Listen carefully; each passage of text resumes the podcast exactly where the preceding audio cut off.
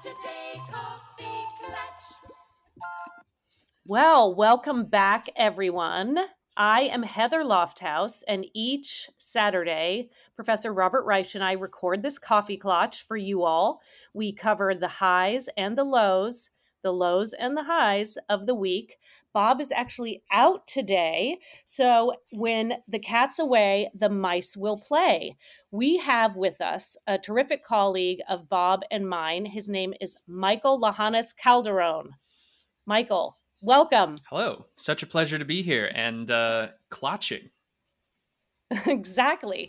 Um, so Michael works at Inequality Media Civic Action with us. He is head of digital strategy, and he helps us make many of our videos. And Bob and I often talk about messaging and how to educate in this world of digital information and the internet. And we both thought it would be fun for all of us here who follow Bob on Substack to hear from Michael, who is, may I discuss your generation, Gen Z? Please, why not? So he is Gen Z, and he is an advisor for us and a producer for us and a strategist for us. We work all together. And one of the main platforms Michael works on is TikTok. So I want to ask you a full, a few questions. The week had its ups and downs. We know about this. Liz Truss. Mm. The lettuce Anything? outlasting Liz Truss, um, incredible. I gotta say, whoever whoever at that British publication uh, decided to give it a go, which, you know, talking about digital, what a genius digital move. Everyone was, you know, eyes locked on the lettuce live stream, and they kept adding things. It was lovely. But um, yeah, what a downfall, a trickle downfall. A trickle downfall is it. Um, and then we had some polling that was interesting, and some polling that is, makes us bite our nails, and some that doesn't. But I think what holds for us is we're doing what we can at the margin, right? The midterms are coming. And what we attempt to do is digital education at a time when screens are ubiquitous, people don't take in information in the way they used to with, you know, books, tapes, God forbid I say tapes. Um, so tell us a little bit, how are young people processing information? And this is, I'm asking you as a young person, but also given your day job and the way you strategize about social media. Well, it's a good question. And I think it's one with many answers depending on which young person you ask. But, you know, the broader trends in terms of what social media platforms people are gravitating towards, young people, that is, tend to be short form and vertical. Uh, vertical meaning uh, it fits your phone screen.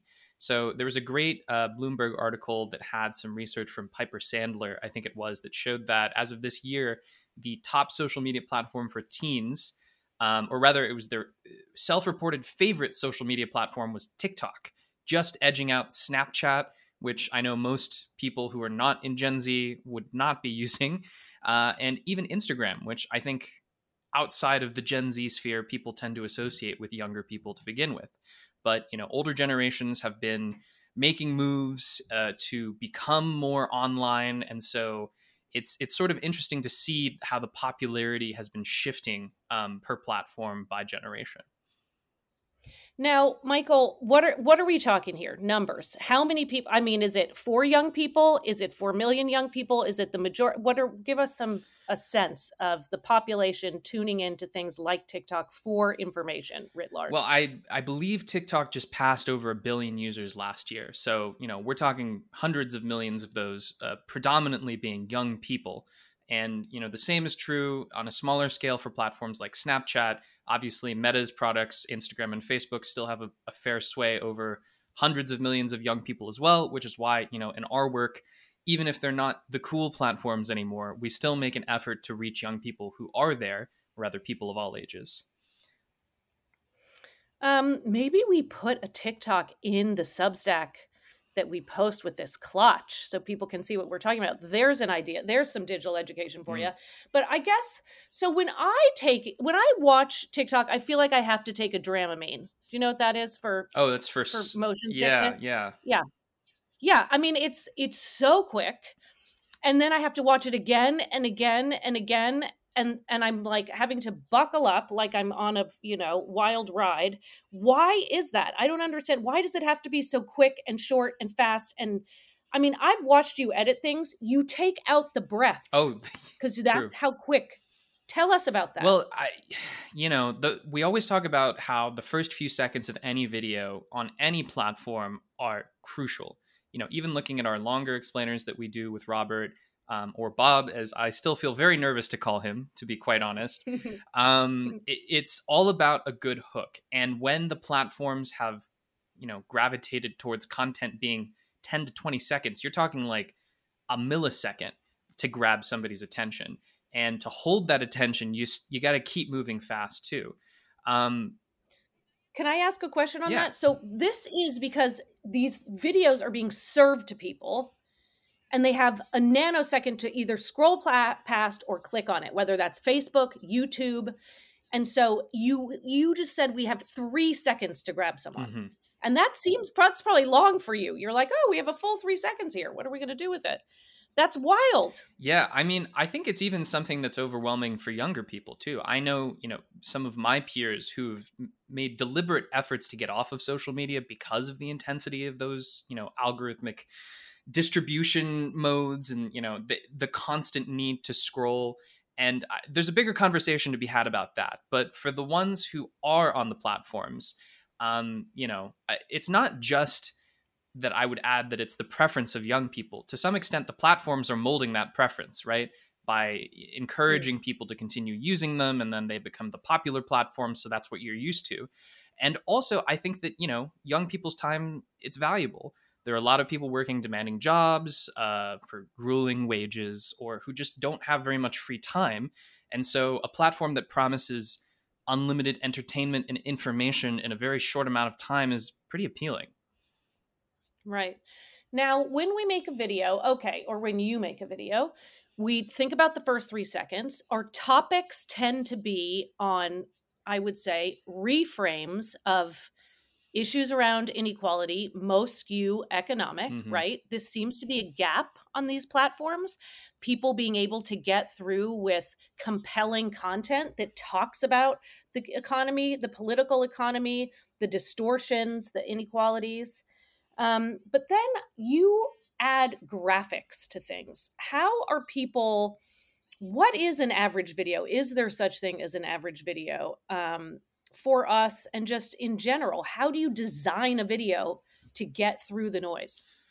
Well, another good question. Um, I think it really depends on the platform and, you know, the audience we're hoping to reach. Like, I think if it's specifically TikTok and it's specifically young people, you can throw up some some very basic graphics. You know, sometimes we'll have a graph or a bar chart or a headline, right? You can include that in what we would define as graphics.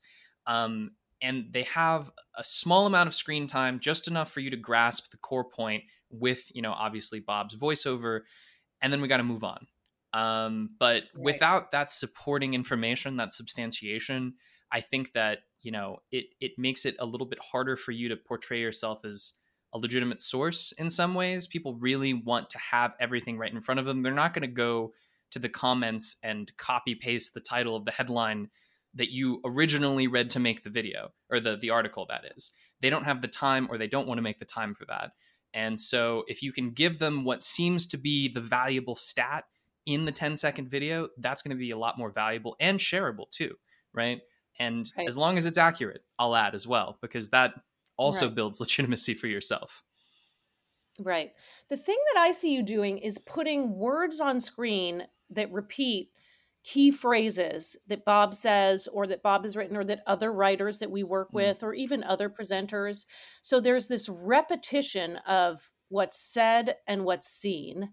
Um, Would you say that that's accurate and needed and important? Yeah, I think that, you know, every little section of these videos kind of has its own thesis statement. Um, sometimes we literally put them up as guideposts in the video, and we'll say, you know, this is denoting the new section where we're going to talk about subject X. But other times it is, you know, an emphasis point. Like, we want to call out the stat, or we want to call out, you know, a particular call to action. Um, I'm, I can't think of a specific example off the top of my head, but you can imagine, say, a, a video about the Roe decision you know, highlighting the name of the specific case or a quote from a Supreme Court justice that Bob, you know, Bob or someone else is reading out that really hits home uh, the, the importance of what we're trying to communicate. Right. The other thing I would say is that what you put on screen, you mentioned bar charts or graphs, matters, right? So we, we've talked a lot about Edward Tufte, a statistician, a professor who was one of at the forefront of talking about how, visual displays of information mm. and how we put numbers and quantitative data in front of eyeballs so that it actually gets into brains. And I do think you think, and the rest of the team, very carefully about this. Um, we don't want the art, art and, say, details and filigree um, to get in the way, and the gorgeousness to get in the way of critical information that needs to cut through. So that's been something. It's it's a fine balance between making it visually appealing, especially for young people. Again, attention spans are short, and the and there's competition in terms of what they're being served, but also to make these complex issues about markets, about whether it's, you know, corporate concentration, to to put it in a way that gets into people's minds. It takes a lot of attention and time. How do you figure out what to do when? Does it come naturally? Do you research it? Do you use lots of different software? What's your process? Uh, well, it depends, again, on which which kind of video you're talking about. You know, when I think about our, our hero explainer content, as we like to call it, which is the widescreen video that you'll see on YouTube, I think it is uh, sort of a, a compromise between our very talented motion graphics artists who do all of the lovely designs and things. I remember in particular one graph we had where they had a, a lovely dollar bill design in the corner, and we were going back and forth in the notes and saying, you know, this is amazing and we love it, but we really need the audience to focus on the data that we're presenting. And it's got to be clear. Mm-hmm. The colors have to be a contrast that makes it easy to read and understand. Um, and, you know, that's kind of, that's the same approach that we have for the shorter stuff too, right? It's fast. And in some cases, we are going to ask that you watch it again because it is so fast, but we still want it to be understandable the first time around when possible. That's it. Well, so, I mean, this has been so fun. What else do we do with Professor Reich gone? I mean, we have this platform. We could go crazy. That's true. um, I know. I think what might be interesting. So one video we put up this week, um, Bob isn't actually in it, but it is about, um, it is recordings of C E Os at earnings meetings, earning reports, mm. earnings calls, blatantly talking about how inflation is great for us and let's keep prices high in spite of it all and regardless of the fact that costs are lower or the same and not rising at the same, you know, cadence and speed and slope.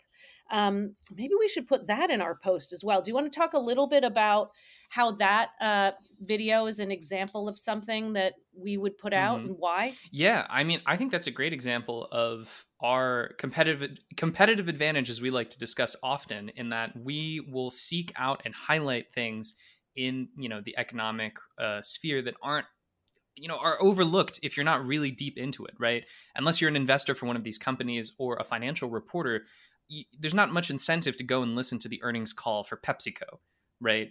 And so we, with the help of, you know, some great partners and collaborators and other people in the space, like the Groundwork Collaborative, um, who helped mm-hmm. uh, do a lot of the research on this, we're able to dive in and pull out these kind of insane quotes that corporate C E Os across sectors are saying, almost not just for the investors, but to each other, to signal that, hey, we're going to be raising prices because we know and understand that our consumers are going to keep buying regardless. Like, it's as blatant and as literal as that in some of the quotes. And I I find it remarkable that, you know, mainstream news organizations have only recently, and I guess recently in these past few months, started to pick up on these themes. But, you know, it, corporate C E Os still get all of this airtime on mainstream media as well to to give their side of the story, as it were, um, which is just that, well, it's not me, it's X or it's Y. It's it's right. And it's blatant price gouging in in so many cases. Right. right. And I think you're right to call out the mainstream media, but also I would even say, you know, in terms of how the Democrats are messaging, mm. I think there's more room for more messaging around these issues that poll so high, that people are frustrated with around inflation, and really pointing out that it's not simply choices made by an administration. It's not simply wars overseas.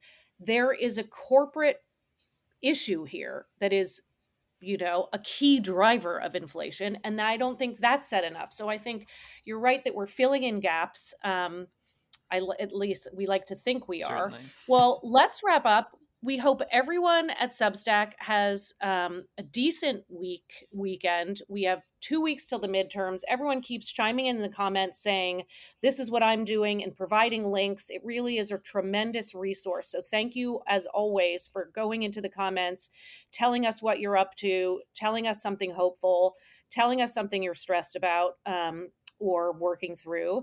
Michael, thank you for taking the time to come on today and sharing your wisdom with us. It's such a pleasure to be here. And, you know, hopefully I'll poke in again some other time when Bob is away. We would like it, or when Bob is here, because I feel like I would love to talk to both of you, or you can have my, you know, seat, we'll figure it out. Seat and my mug, my seat and my mug of coffee.